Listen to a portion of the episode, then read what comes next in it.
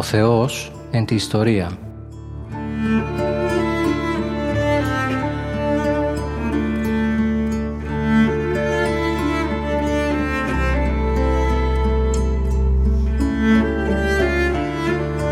Περιδιαβαίνοντας την Παλαιά Διαθήκη με τον Μητροπολίτη Γόρτινος και Μεγαλοπόλεως, Κύριο Ιερεμία.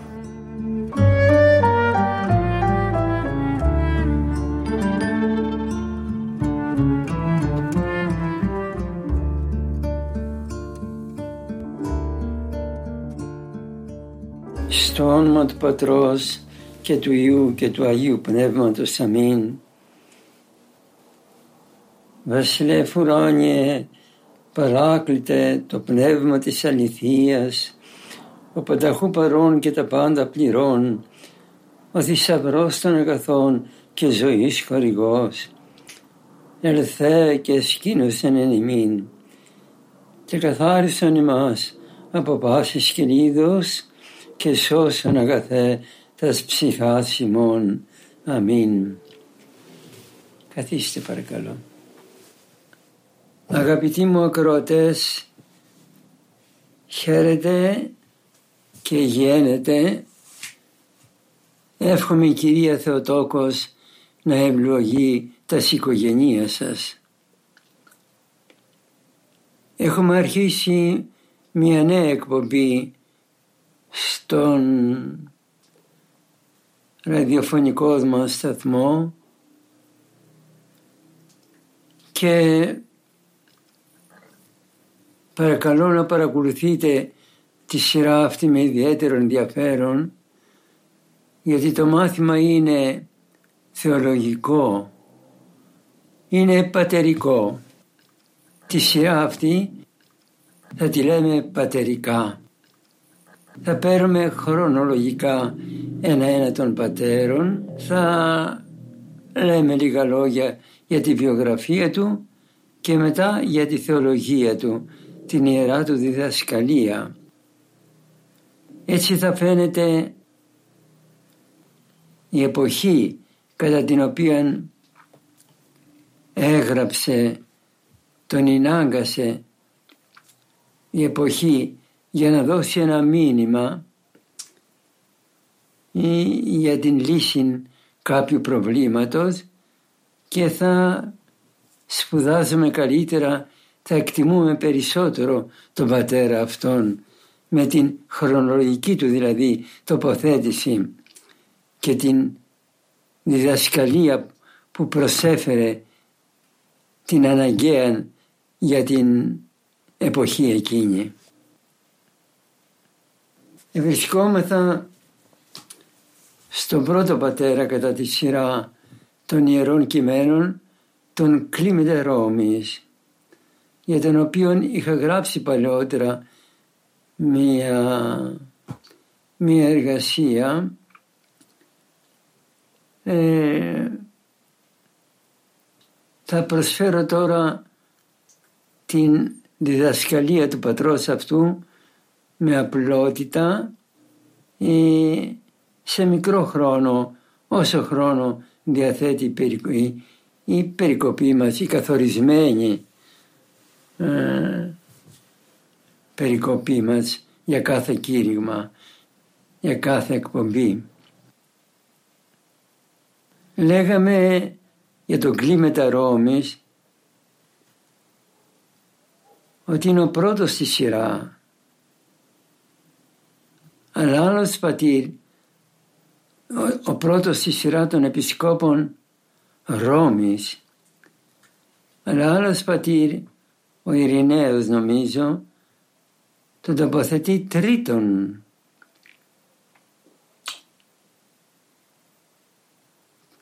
Πώς συμβαίνει αυτό, η λύση η οποία δίνεται στο πρόβλημα πράγματι αυτό είναι ότι ο πατήρ αυτός ήταν πραγματικά πρώτος επίσκοπος Ρώμης χειροτονηθής μάλιστα από τον Απόστολο Πέτρο όπως λέγουν ιστορικές πληροφορίες. Μετά για γεγονότα τα οποία δεν αναφέρει η ιστορία μπορούμε όμως να υποπτευθούμε πια κατέλαβε τον θρόνο ο Λίνος και μετά τον Λίνον ανέλαβε πάλι ο, δηλαδή όταν απήλθε ο Λίνος ανέλαβε πάλι τον θρόνο ο Κλήμης. Να σας πω τι υποπτεύονται οι ιστορικοί πατρολόγοι; Ότι έγινε, έγινε διένεξης, να το πω, περί του θρόνου. Ε, ότι έπρεπε να γίνει ο Λίνος και ο Χιορόμης και γιατί να γίνει ο Λίνος επίσκοπος ε, να παραχωρήσει το θρόνο στον Λίνο ε, και επειδή έγινε αυτή η ταραχή μέσα στην εκκλησία ο Ρώμης ο Κλήμης, ο οποίος ήτο είναι Άγιος, εορτάζει την 27η Νοεμβρίου νομίζω, πάντως εκεί περί το τέλος Νοεμβρίου. Πραγματικά έφυγε από το θρόνο οικειοθελώς ο ίδιος για να πάψει ταραχή, έδωσε το θρόνο στο Λίνο και όταν απήλθε ο Λίνος τότε ήρεμα πράγματα ήρθαν και Ρώμης έγινε ο Κλήμης. Επειδή κάτι τέτοιο συνέβηκε και στην εκκλησία της Κορίνθου και στην Κόρινθο εκεί στην εποχή του Ρώμης, του, στην εποχή του κλίματος, οι άνθρωποι, οι χριστιανοί έριζον, δηλαδή είχαν ταραχάς και διενέξεις για το οποίος πρέπει να είναι ο κανονικός επίσκοπος, ο Κλήμης, από το δικό του παράδειγμα το παράδειγμα που είχε προσφέρει παλαιότερα σαν ποιμήν στην Ρώμη ότι δηλαδή παρετήθηκε υπέρ του άλλου και ο Θεός έφερε τα πράγματα και πάρει ξανανέβηκε στο θρόνο. Από το δικό του παράδειγμα συμβουλεύει τους εκκλησιαστικούς ηγέτας της Κορίνθου να πράξουν και αυτοί το ίδιο. Και λέγει κάπου, ακούτε, πολύ ωραίο χωρίο αυτό,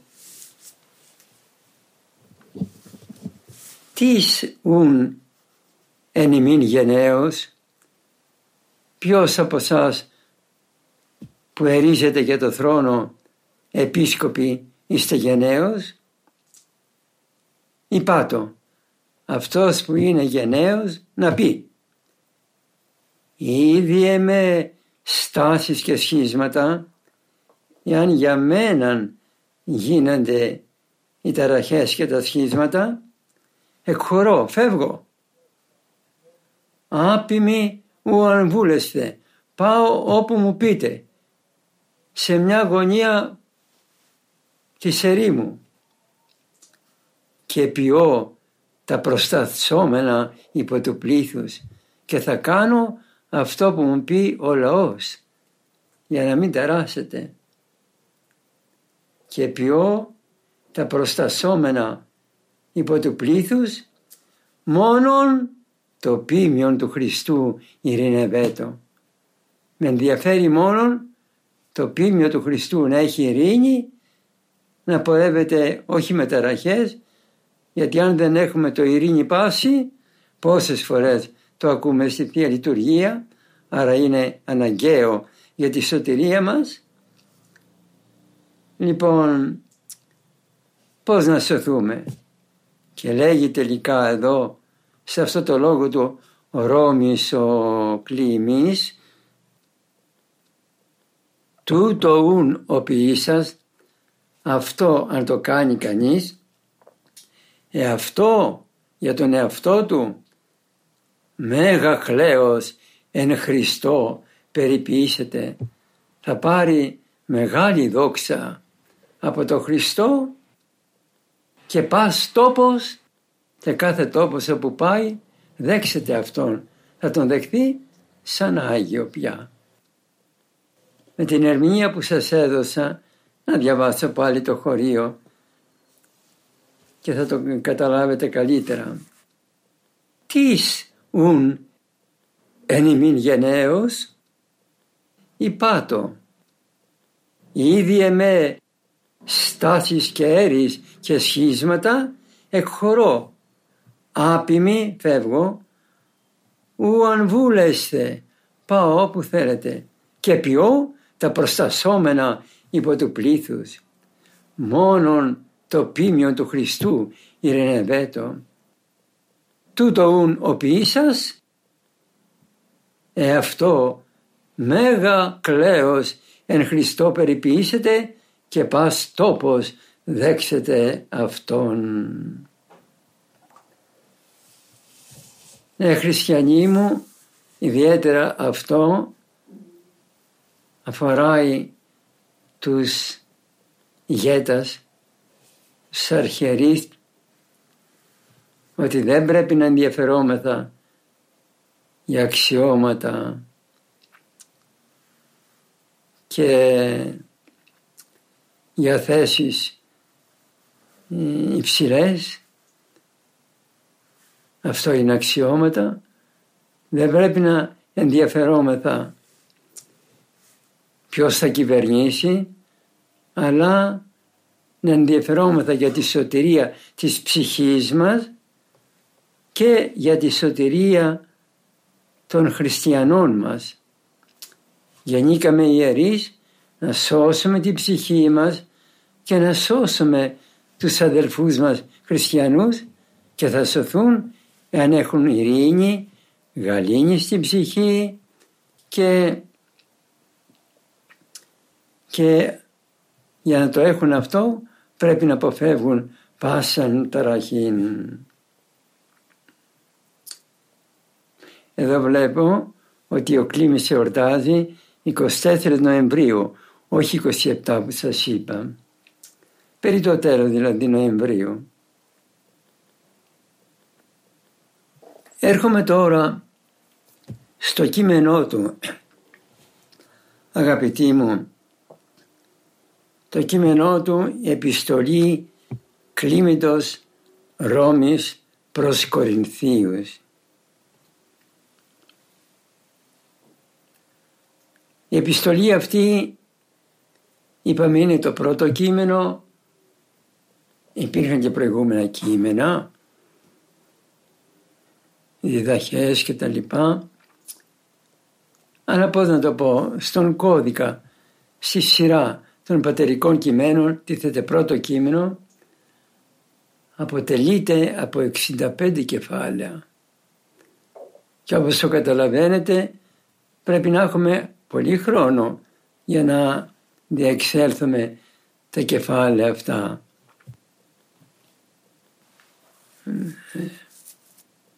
Λοιπόν, στα κεφάλαια αυτά διδάσκεται η αγάπη και η ειρήνη γενικά γενικά που πρέπει να έχουν οι χριστιανοί.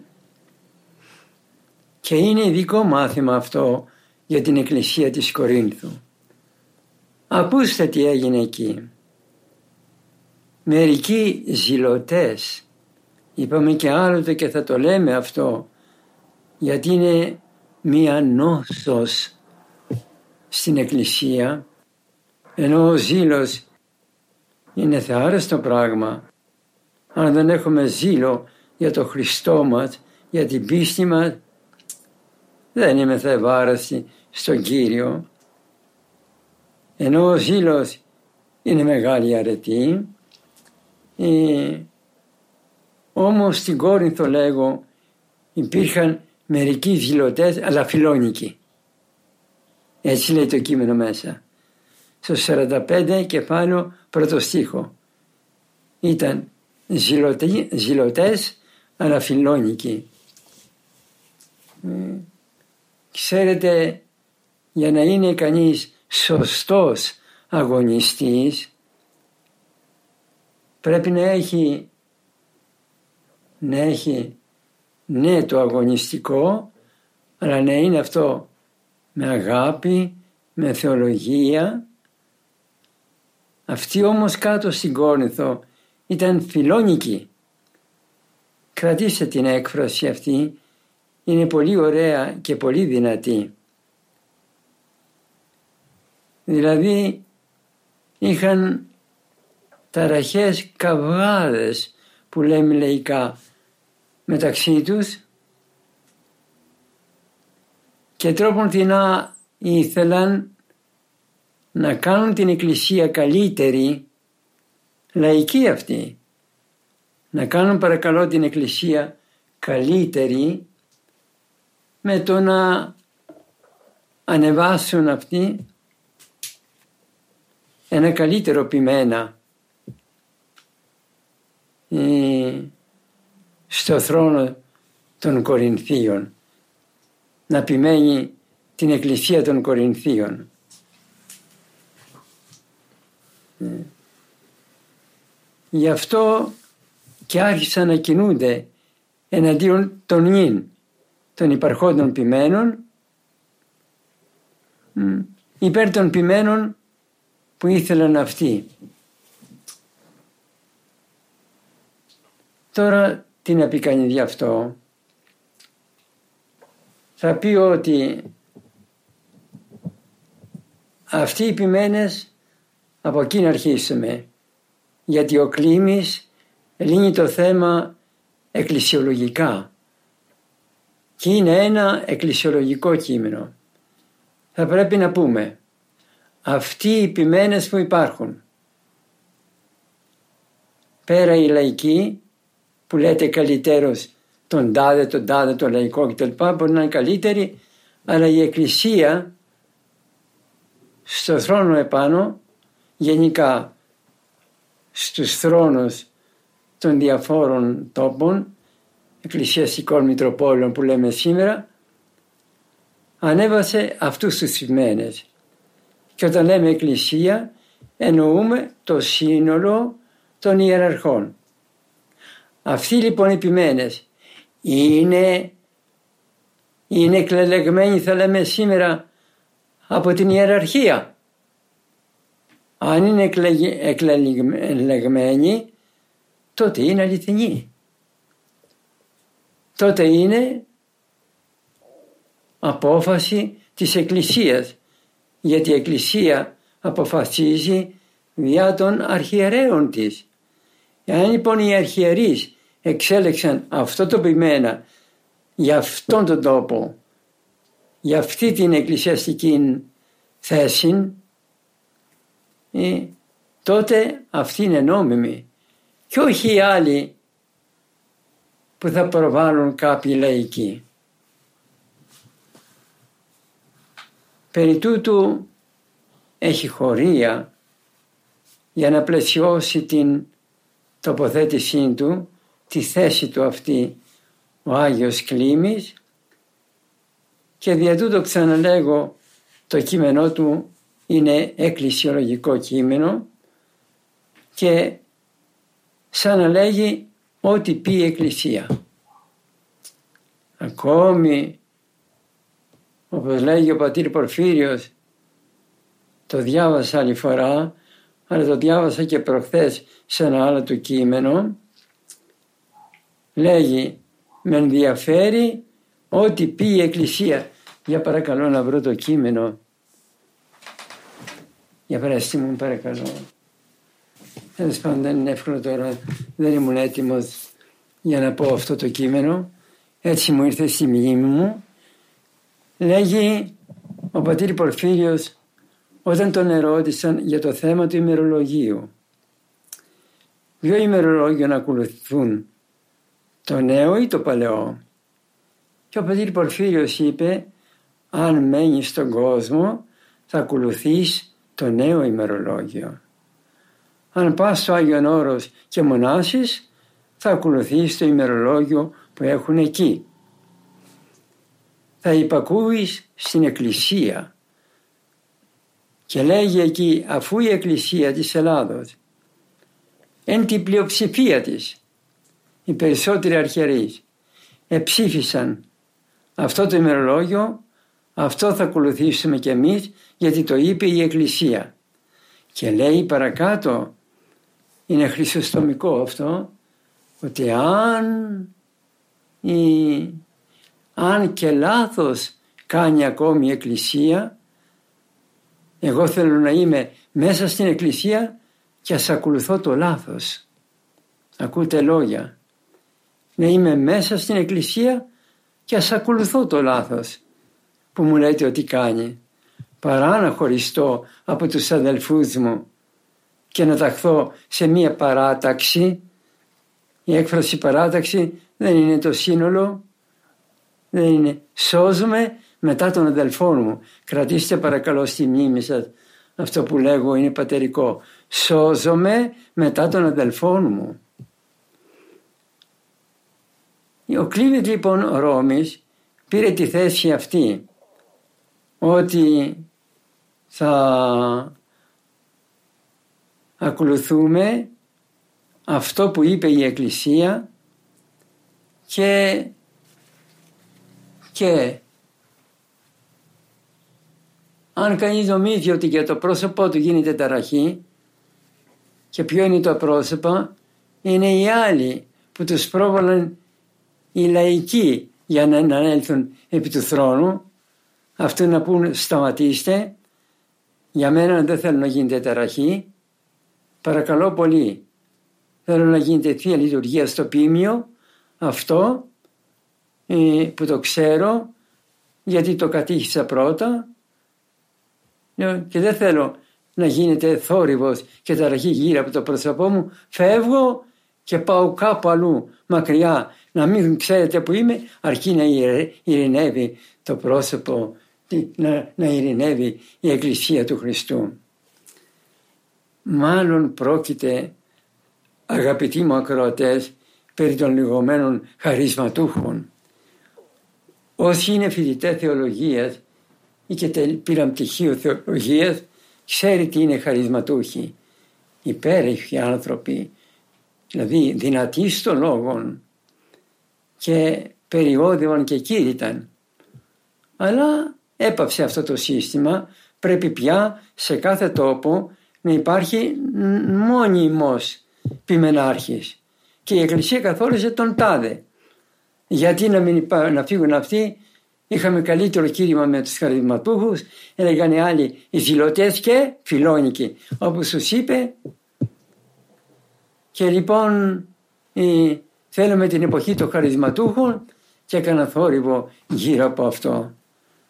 Θα συνεχίσουμε γιατί δεν επαρκεί ο χρόνος μας περισσότερο και θα πούμε τη γενικότερη άλλη και σπουδαιότερα διδασκαλία του Αγίου Κλίμεντος που έχει παρακάτω. Ευχαριστώ που με ακούσατε. Η Παναγία να σας ευλογεί.